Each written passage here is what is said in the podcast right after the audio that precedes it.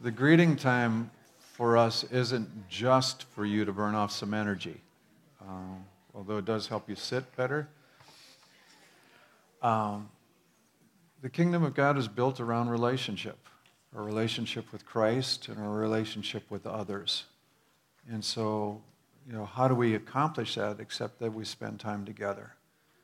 And one of our assumptions is, is that if your only experience in church is facing the front, you probably aren't having much connection with others. And so we try to do some things intentionally to see that those relationships are built. Uh, afterwards, we're going to have a meal. Everyone's invited. Uh, it'll be downstairs. And again, it's another way to connect with people and to share the good things of the Lord. Now, if you're just talking nonsense, that doesn't really take anywhere, right? But you still have the opportunity in the Lord to speak life to one another and to bring insights that are valuable. And so that's what I encourage you to aim toward and to pursue even when we're chatting, so to speak. Um, I want to go to a passage of Scripture today. I've been walking through Philippians uh, just a bit, and at the end of chapter 2 and the start of chapter 3, I want to go through that. But I'll say this uh, it is an unsettling passage for me. Um, and not because it's so hard to understand, it's maybe because I do understand what he's saying, but his mindset is different than what I'm used to. Now, one of the members of this congregation this week is heading out, and uh, he'll be going into countries that normally you don't go into, and he'll be taking the gospel. And it's one of those things where you see what Paul was doing and some of the struggles that he had, and you're going, My life hasn't been like that. And yet, in my heart, I know that I have to leave the window open for those experiences and be willing to, to take that on if that's what Christ has for me. And so that's what I want to share in some ways as I walk through this. Um, first off, this is one of the most up books you'll ever read. If you're discouraged, Philippians is a great book to just pick up. Four chapters, it's short, uh, even a attention deficit person can get through Philippians. Well, mostly.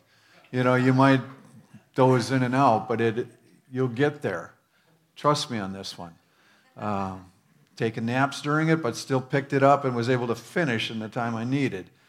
Uh, but that said, this man's situation wasn't very good. I mean, he's sitting in prison and he's not sure if he's going to live beyond prison because uh, prison in those days generally was a holding tank until you got judged. And often you were put to death or charged a fine and then set out. But, you know, in this case, he doesn't know for sure what's going to happen. And so, that said, he's writing back to these people that he's been with before, that he got tossed into jail while he was there. You remember in Acts when he was called by the Lord, it says, You will have to suffer many things. And that was a measure on his life. So when he is sitting in jail, he's had some others come work with him. One is a, a man named Timothy, who he considers like a son he spent a lot of energy with him, and they've shared life. And uh, he, he makes this mention of him. He says, No one here is like him who readily demonstrates his deep concern for you. Others are busy with their own concerns, not those of Jesus Christ. So he's looking around. He says, This guy is invested. This guy's pouring his whole life into others. He's very concerned about your life. And he says, You know, there's a lot of people around here that just don't really care all that much. But he's saying, Timothy, he's a, he's a different breed, so to speak. And then he goes on and he mentions a man named Epaphroditus that, um, and he's sending the two of them back and he's hoping to come with them if he gets released. But he mentions Epaphroditus. The Philippians had sent him to care for Paul while he was in prison. And apparently he got really sick. Enough so that they thought he was going to die. And so his missions trip didn't go quite as expected. In fact, Paul's worried that, you know, I'm going to have to send a note home saying, thanks for the guy you sent, he died. You know, it's, that would be awful.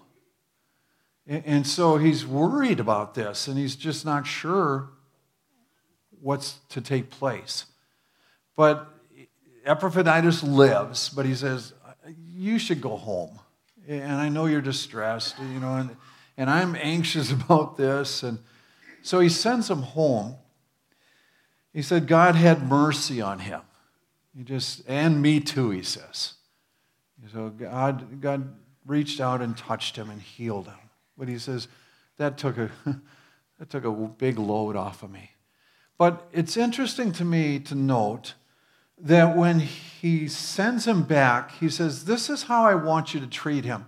This guy that did the mission trip that turned out to be disaster, you know, the guy that tried to do something good, but it really didn't work out well, this is how I want you to treat him.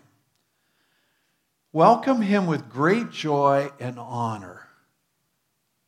Interesting. Uh, you didn't really get it done, guy, you know? You were supposed to be a help, you ended up being a burden.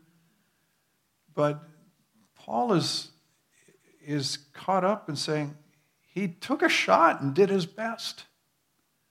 He says, Welcome him with honor, since people, people like him, since it's because of the work of Christ that he almost died.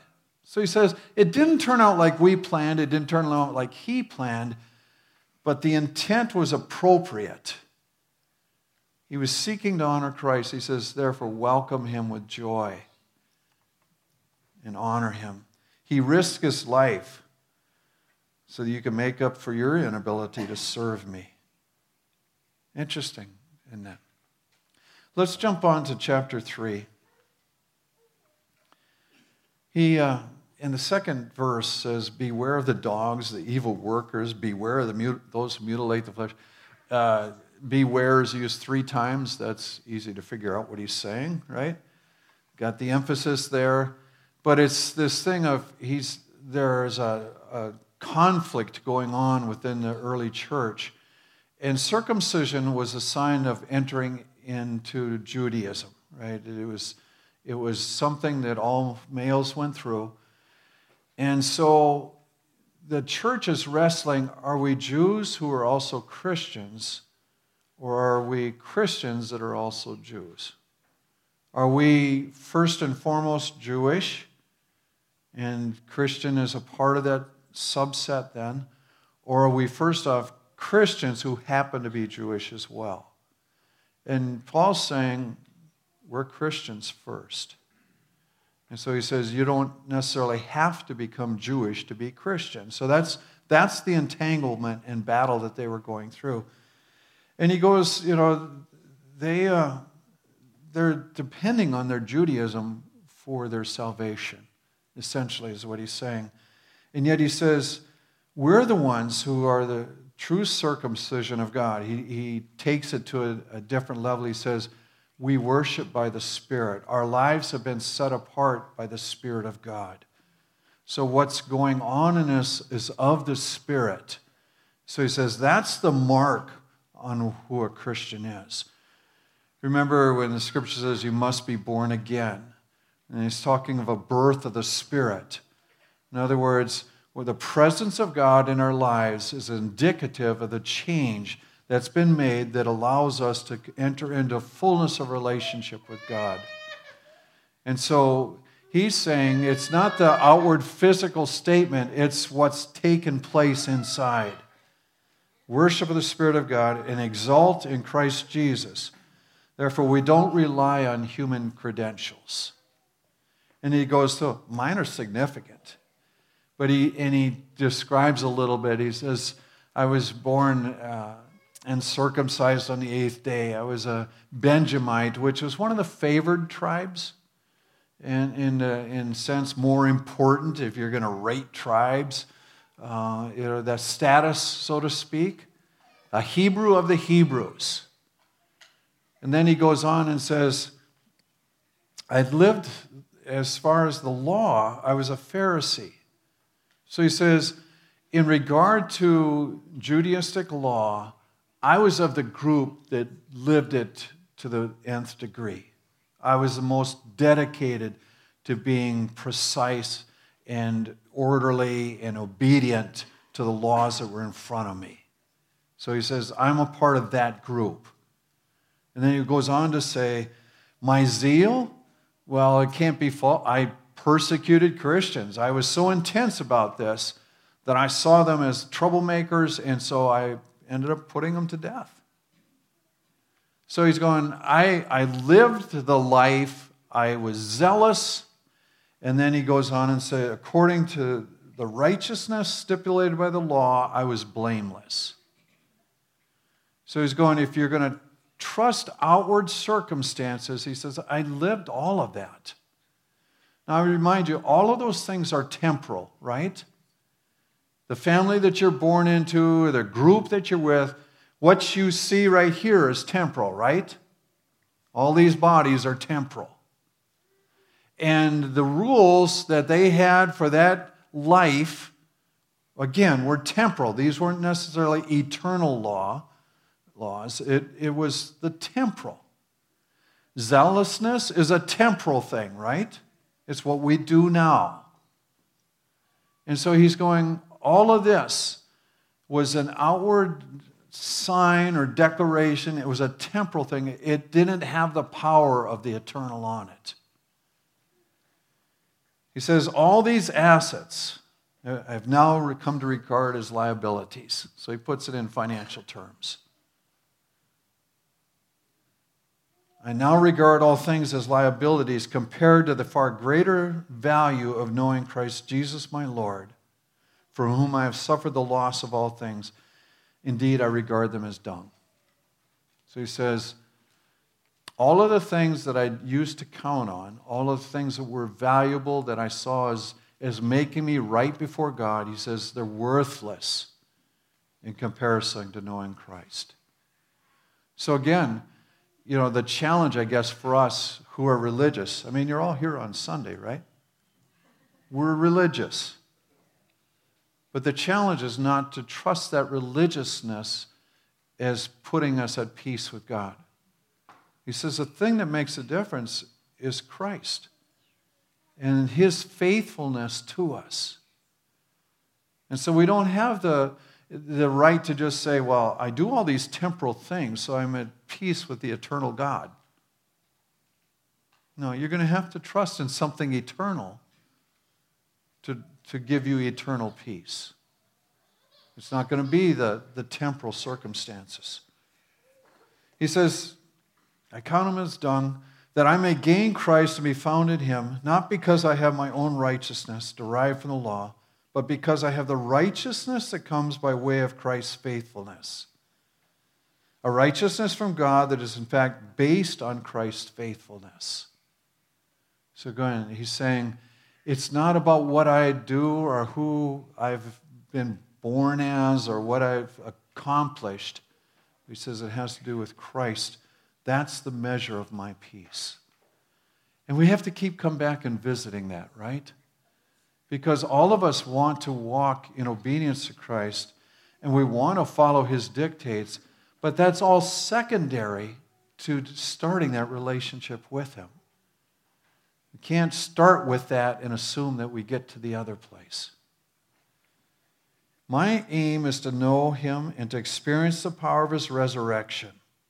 Well, all of us would say, yeah, I like that idea. I like the idea of living forever with him to share in his sufferings. That's the part that rubs me raw. And to be like him in his death. And so somehow to attain the resurrection from the dead. So he is he has gathered this concept of Christ came to earth, he died, he suffered and died for us. But he also rose again and he's saying, "My life, I really want it to imitate that." He says, "I want to take on the sufferings of Christ." I want to, you know, he's sitting in prisons, and so he's obviously connecting with some of it. But he's, he's identifying it as saying, this is appropriate for my life because I have this eternal hope. Um, I was, I knew that I was coming into this passage this week, and I got this magazine in the mail called Voice of the Martyrs. I'm not quite sure how I got on their mailing list, but I am. And so every now and then I read it. I can't say that I always do. But I picked it up this week, and, and uh, in the opening cover, there was a paragraph that caught my attention. And then I was kind of hooked into reading the rest of it. But um, this is written by a man named Cole Richards, who is the current president of that organization. He says After attending a Christian marriage and family seminar many years ago, I came to a disappointing conclusion. I discovered that if we evaluate our families using the standards of relational health taught in that seminar, families that have faithful, joyful, and sacrificially served the Lord in the most profound ways would be rated as less than healthy than the upper middle class families with the means to support frequent date nights, expensive vacations, and lavish gifts to one another. While it is good for couples to find ways to spend quality time together, we need to be careful that we do not emulate families that pursue worldly consumerism instead of those heroes of the faith represented in Scripture throughout church history and still serving today who've placed a priority on the advancement of God's eternal kingdom. Interesting insight. You know, that uh, it isn't just about good times together. It isn't just about showing attention so the other can have good times. But he says there's a higher priority. And, and this was, uh, this particular magazine, the, the man that started it, um, Wurmbrand, uh, I'm forgetting his first, Richard Wurmbrand, was born in Armenia, grew up in Romanian, uh, he was born in Armenia, grew up in a Romanian community, went to jail uh, for the gospel, 14 years in prison. Isolated in total isolation for three years. If you ever want a YouTube an interesting take this further thing, look up some of his stories and uh, you'll see his scars. You'll hear of, of uh, you know, brutal things. But he comes out of it with a very sweet attitude, you know, and, and this uh, praying for those who held him prisoner. And, you know, it's, it's unsettling, but it's that he started a, this ministry called Voice of the Martyrs. And regularly they publish accounts of others around the world who are suffering now. And so it's not just a past thing. But within this particular passage, I, as long as I was there, I wanted to read a, another portion for you. This was by Adoniram Judson, who was a, a, missionary to Burma, now Myanmar. And uh, in the 1800s, he had decided he was going to leave his comfort of Britain and, and head to Myanmar and share the gospel. Well, he wasn't embraced in the country, and there was a lot of troubles. But uh, this is his letter asking uh, approval to marry his first wife. He's, he's writing her father. This is his note. You might take notes on this, guys, if you're someday interested in this kind of thing. I have now to ask whether you can consent to part with your daughter early next spring. Starts out nice, right? To see her no more in this world whether you can consent to her departure to a heathen land and her subjection to hardships and suffering as a missionary life, whether you consent to her exposure to the dangers of the ocean, to the fatal influence of the southern climate of India, to every kind of want and distress, to degradation, insult, persecution, and perhaps violent death. Can you consent to all of this for the sake of him who left his heavenly home, died for her and for you, for the sake of perishing immortal souls? For the sake of the Zion and the glory of God. How would you like to receive a letter like that? It's a, it's a different mindset than what you and I are used to, right? But we can't just dismiss it But we have to be willing to open the door and say, God, my life is yours. And if we read what Paul has written and we read that it was in times past and we also read that it's contemporary, we're going, well, maybe my situation is that, but I still have to be willing to open the door. And that's what's kind of unsettling, right? Because God may ask that of us. And yet Paul's saying it is so valuable and so worth it. Um, by the way, Judson's first wife did die on the mission field. Uh, he had been in prison for a few years, um, or uh, excuse me, a few months. And, uh, but she, she had a child at one point. Um, she died, and then the child died. Um, and then his second wife died on the mission field as well. His third wife survived him. But seven of his 13 children did die, similar deaths. So you look at that and you're going, that's, you know, a couple hundred years ago, but even so, what an intense way to pursue God. And, and so the question is, am I willing to let my life be lived with intensity as well?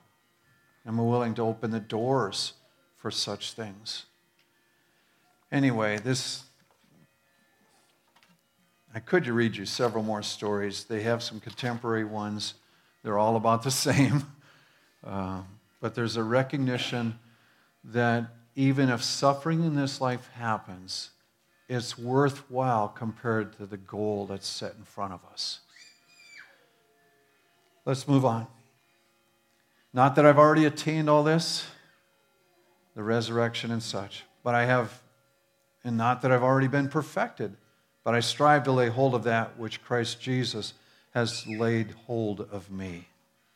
So it says, I, I long to bring into effect all that's available to me through Christ. I, I long to apply everything that He's given for this life in me through Him. He says, That's my, my pursuit. I don't consider myself to have attained this for I am single minded, forgetting the things that are behind, reaching out for the things that are ahead. With this goal in mind, I strive toward the prize of the upward call of God in Christ Jesus. So he's saying, whatever I've had and whatever has been is not as important as what's ahead. And he's not talking temporal even in that he says the, the goal is the upward call of Christ. That's what I'm chasing. Therefore, let those who are perfect embrace this point of view, he says. If you've been made whole by Christ, he says, this is the mindset that we need to take on. Be imitators of me. Watch carefully those who are living this way as you have us for an example. So he says, Look around at those you see are getting it done, chase their lives. So when I read stories like this, and I'm seeing those examples, then it says, Take note. Look at that example. For many live, about whom I've often told you, they're now with tears. I tell you that they're enemies of the cross of Christ. Their end is destruction their God is their belly. Yeah. It's all about the right meal and the right food. It's big in our culture right now, right? They exalt in their shame. Again, it's like turning everything upside down and taking a certain joy at tweaking the wrong things. I almost said twerking the wrong things, but that's that's a fitting example. Okay? It's, it's taking the things that are inappropriate and suddenly glorying in them. And he's saying, that's twisted. That's not appropriate. They think about earthly things. And that's, that's what he says is the vast difference. It's getting caught up in this life and making it all about now. And in some ways, even trying to take our Christianity and make it conform to just this life.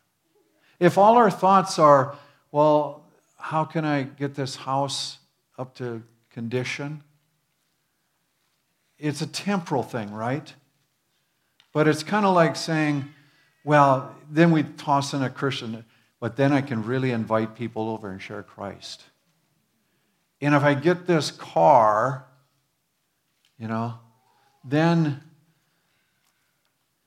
well, for you, Lord, because then I'll carry people around in it.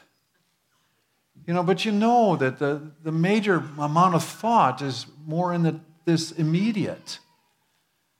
And he's going, that's not where it's at. And we have to keep looking in a different direction. Our citizenship is in heaven. We eagerly await a Savior. From there, the Lord Jesus Christ, who will transform these humble bodies of ours into the likeness of his glorious body by means of that power which he is able to subject all things to himself. So he's saying, My goal isn't even in this lifetime. My goal is this citizenship in heaven. That's what I'm chasing. And I guess it's a good passage to kind of remind ourselves, right?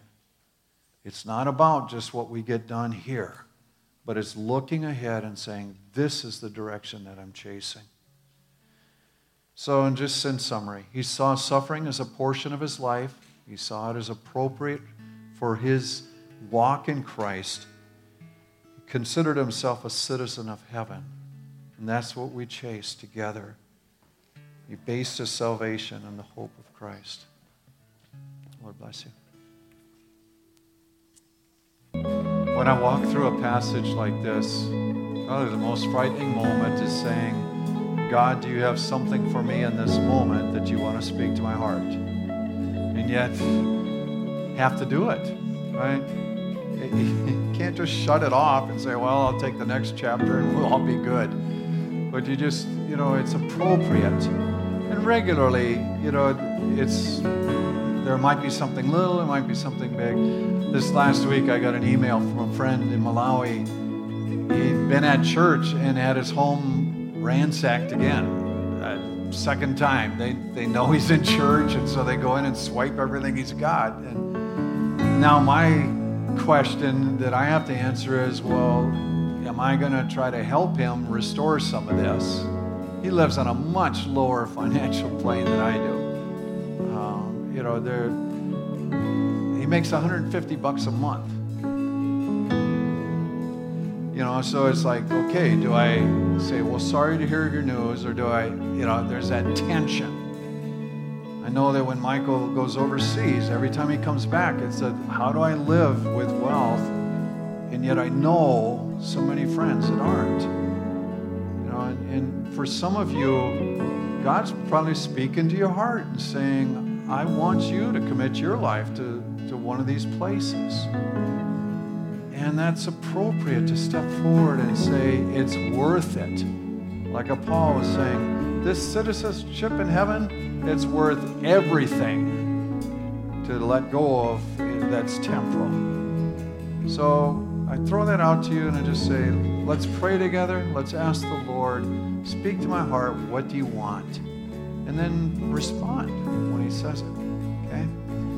I remind you, What's remaining now is open ended worship. Um, there is that meal downstairs. A great way to get to know people. And then uh, we're going to continue to worship and serve Him. May your blessing rest on these your people. May they know the fullness of favor that you intend for their lives. May they discover with joy that their citizenship in heaven is worth more than anything here. As each one goes into the community, I ask that you'll give them words of life to speak over others. I ask that you'll enable them to carry out the workings of your kingdom.